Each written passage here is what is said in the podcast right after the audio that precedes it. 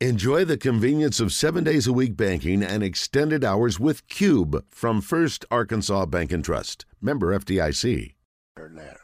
Bart Reid's player profile and scouting report is brought to you by the Hoop Phi Basketball Academy. Hello, Mr. Bart Reid. Hello, gentlemen. How are we? Well, After- we're happier today than yesterday, right? Got a good win. Yeah. Halfway It's, through uh, the SEC regular season schedule. That was game nine last night. Yes, big, big win for the Arkansas Razorbacks, especially beating a quality team like Buzz Williams and Texas A&M Aggies. That's a really great team, and the Arkansas Razorbacks played extremely well. About holding A and M to 34% shooting, and, and you think A and M is regarded as one of the one or top one or two defensive teams in the league, and Arkansas shot 50% against them. That's that's an encouraging sign, isn't it? It is absolutely. I I thought we looked. I thought the Razorbacks looked great in a number of aspects. I think a lot of it is. I'm I'm a fan of the bigger lineup when you put the Mitchell twins out there, and then you've got Devo and. I, I like that lineup. I think it's a really good lineup for, especially when you're playing more physical teams like such as in the SEC. Get a couple more offensive rebounds, more shot opportunities, and what they're doing is running a lot of high ball screens again. Kind of back to the start of the year, we went away from that because Nick Smith got hurt, but now we're seeing more of it. Like a horn said, a double screen for Council to get open. I think it's a, a good offensive strategy from Coach Musselman. Bart, when you're talking about the bigger lineup, last night it was Jordan Walsh who ended up being uh, the player who was not in the starting lineup that we've seen as of late. I got to tell you, after seeing now Jordan off the bench the last couple of games, I'm beginning to think that may be his better role right now, coming off, letting, seeing what's going on, seeing the pace of the action, seeing how physical it may be. But I think for his role right now, he played what 28 minutes last night. It was a solid 28 minutes. I think he only ended up with three fouls. Bless bless his heart. But I'm beginning to believe, Mark, his best role right now, Jordan Walsh may be coming off the bench. No, Randy, I agree. So, what, did he have 13 points? What is Well, she had uh, Somewhere- yeah, Uh, 12 12.7 points. rebounds. Yeah. okay? 12.7 rebounds. So, I I agree because guys, we talked about at the start of the year. Now I know he's he's gotten better offensively. It seemed like he was just over trying and pushing a little bit offensively, almost forcing some things and passing up on easy shots to take a contested shot. So I agree, Randy gives him a chance to see the game, gives him a chance to settle down, and if he's putting up those type of numbers off the bench, it probably is a more comfortable role for him. But certainly he seems like a guy that's a team guy first. So I would say whatever it is to help the team, I know he's uh he's in for it. He might have had the biggest basket of the game last night. A&M had chopped a 14-point lead to four. Arkansas missed a shot, but Walsh rebounded it and put it back in, and and then Arkansas was never threatened after that. So that that was a really big basket he got on the offensive glass. Yeah, absolutely. And listen, this is timely shot. This is something that I think the Razorbacks do extremely well, even though they don't hit a ton of threes. Some of the threes last night were extremely timely. They've hit them all throughout the season, and like that rebound putback, if this team can get timely buckets and play defense like they played last night, every time they shot, it seemed like we had all four or five people in the lane contesting and, re- and rebounding. That's a recipe to win a bunch of games, especially down the stretch, and get a higher seed in the NCAA tournament. You know, the it's interesting that going into the game, you're hearing that boy Texas A&M's interior defense is fabulous. They're going to let you shoot threes. They're not so good out there. Interior defense is fabulous. Arkansas shot 58% in, from two-point range last night. 58% against a really good defensive team. That that's that is outstanding. It's encouraging, Rick. I don't know which. I thought it's probably the best performance that I've seen from the year. All, and I'm putting everything together all around, from turnovers to Oh no no no no no no! Stop stop! It wasn't the best performance in turnovers. Well, some- I'm saying when you there- there factor all, it all in together, I'm Yeah. saying when you factor, because we've had games because I'm relaxation, uh, heady plays, timely baskets, defense, shot blocking, rebounds, turnovers, free throws. I think combined, it looked like this is a Final Four type basketball team. Yeah. Everything but the turnovers. You're right, and you get this big game. You get you get it, and and I have to say this, Bart, and I, I said it up front, and I wouldn't apologize for it. We've been I've been watching them since before you were born. This may be the sure. most careless passing team I've ever seen. Yeah. They they make turnovers. They're unforced. They just eh, they just practically hand the ball to the other team, and some of them turn out being dunks on the other end. Just careless passes. And if they'd not made careless passes last night, they'd have won that game by 25 points. Yes, yes. I think that's the young factor. Would you not agree?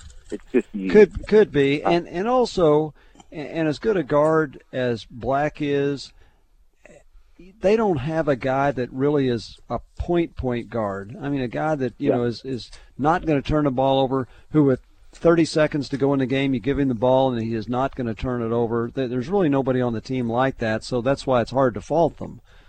But some of sure, their passes sure. are still pretty careless. And guys, I think this real quick. I I, I like. I, it, it reminds me of J, JD Notae a little bit last year. Now Notae was a true point guard, yeah. but when Council gets hot like he did, when yeah. he's been hot for several games in a row, yeah. giving him the ball at the top and letting yep. him take it, I, I, yep. I really like that strategy from Coach Musselman. I think that's a big thing that he's picked up on that we'll continue to see down the stretch of the season. I agree. And he's not a bad three point shooter, but last night, one out of seven. Ooh. So again, you, you take the you take the inside three point range, and he's five out of nine. That's fifty six percent. You give it to him every time inside the arc. That's right. And when you get Devo going four for eight, yeah, that'll help you out too. Well, he's he's the one guy right now on the entire team that all of a sudden the work on the three point shot is paying off. Uh, because you know, yeah. five or six games ago you cringed every time he took one, but now you feel pretty good every time he takes one. Absolutely, he's turning himself into Rick Randy a legitimate NBA type prospect with the way he defends.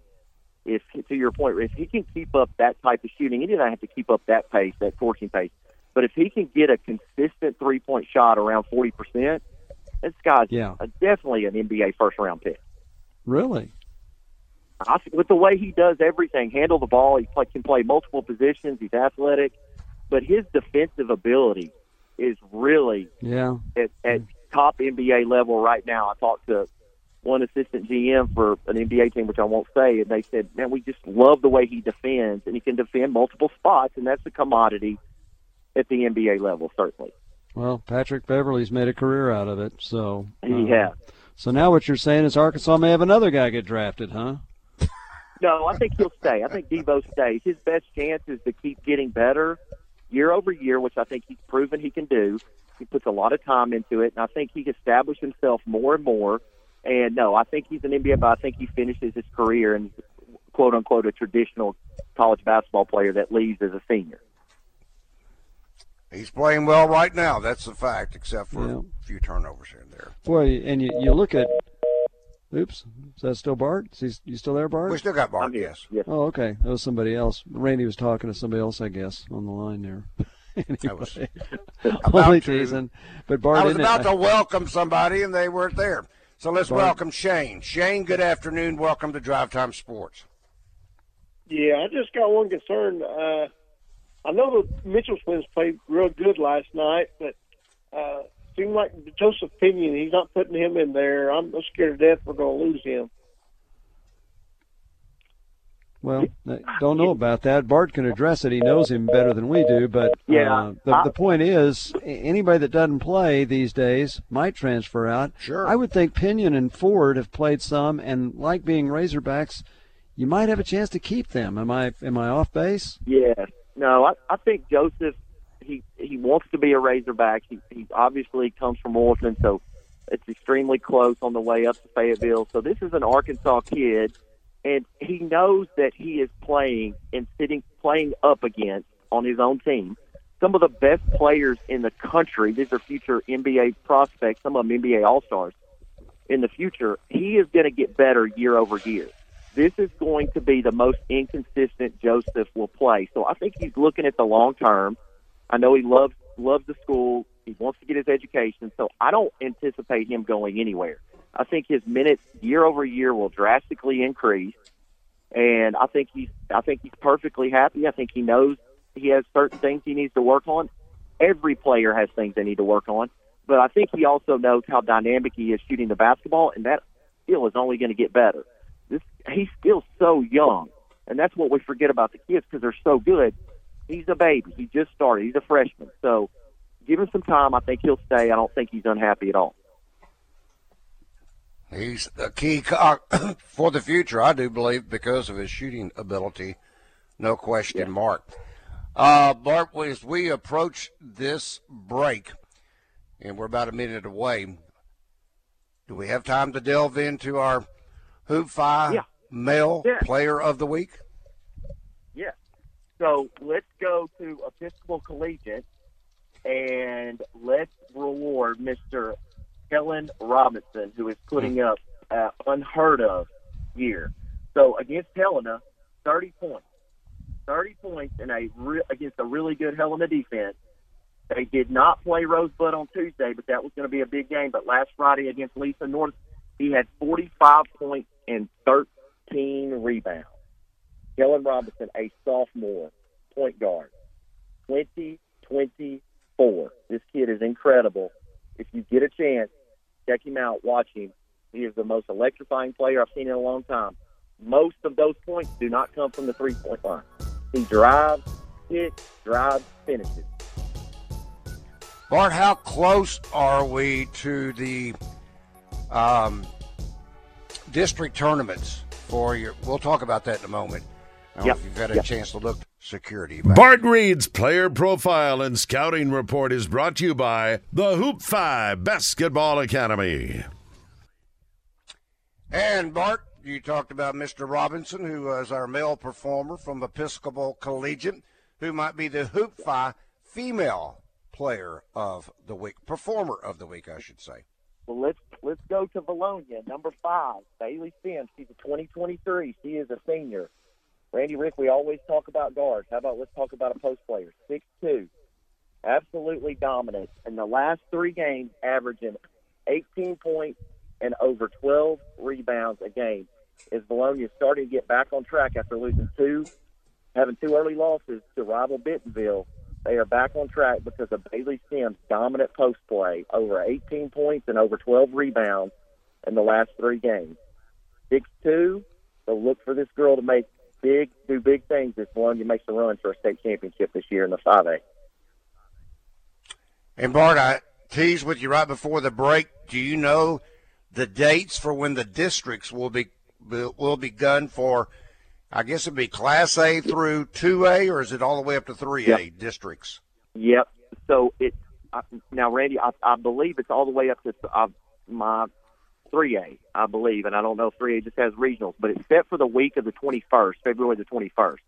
Now, with the snow and ice here, I don't know if that pushes us back, but that's the date the week of for district tournaments. And then, of course, they'll transition. The top four go to regionals, and then from regionals, they go to state. So, but it's set for that February week of the 21st.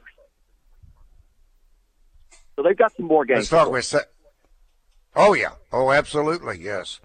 Uh, let's talk to Savage. Savage, good afternoon. Welcome to Drive Time Sports. What's going on, fellas? You doing all right? What's up, buddy? How are you? Oh, doing good.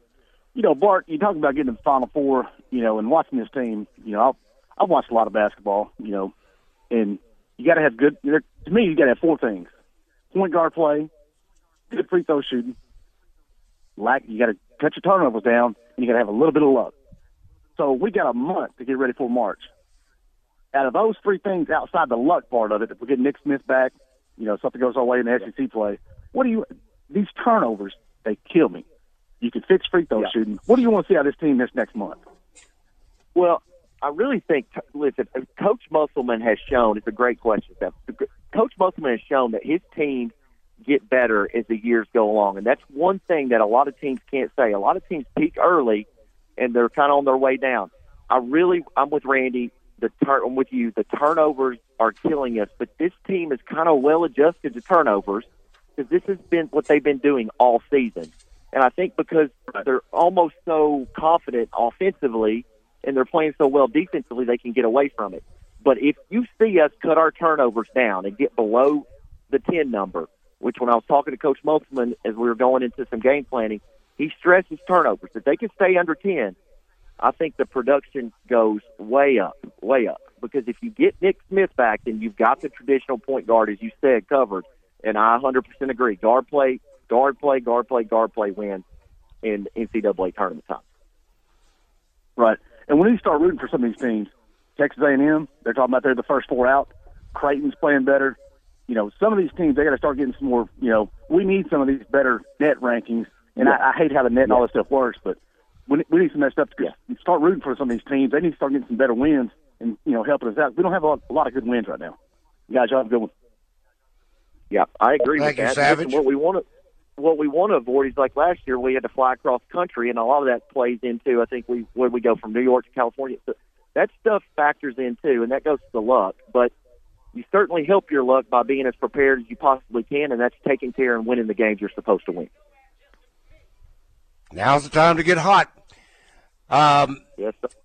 Bart, let's transition, if we can, to the D2, Division Two, which we think of the Great American Conference with Henderson, Harding, Ouachita, UA Monticello. I don't want to leave anybody up. Southern Arkansas, um, Arkansas Tech. How about our D2 male and female performers of the week?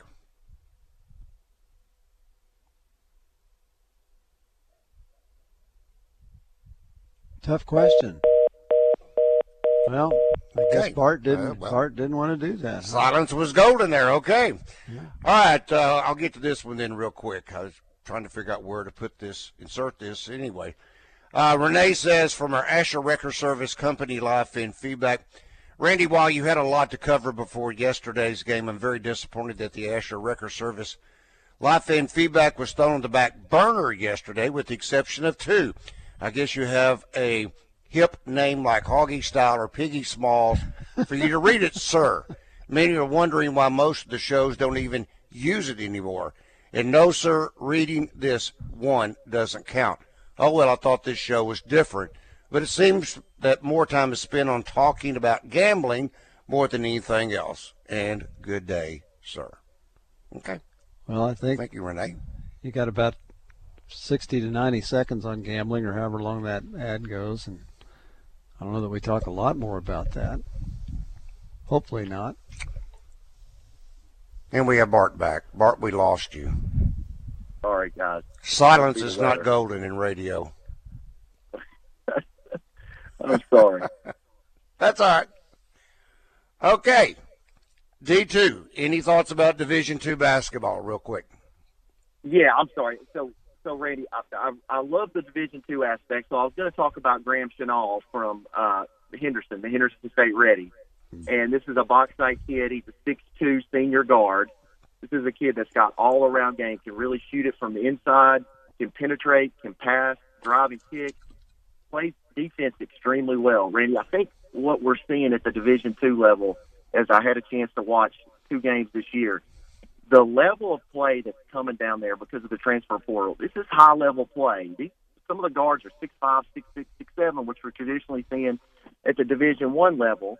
So the quality of play is really high. So when you see players like we have Zach, Zach Kennington that signed with Arkansas Tech, Graham Chenal is a local kid that's at Henderson. These guys putting up numbers at the Division Two level. Let's don't understate that because the quality of play is really, really great as we transition to our in-state Great American Conference D2 teams. Well, I'll close this on this note, and uh, this is concerning high school basketball. In fact, it's about junior varsity basketball. Um, as the story goes, it's an important step between middle school and varsity meant for skill development and identifying future talent.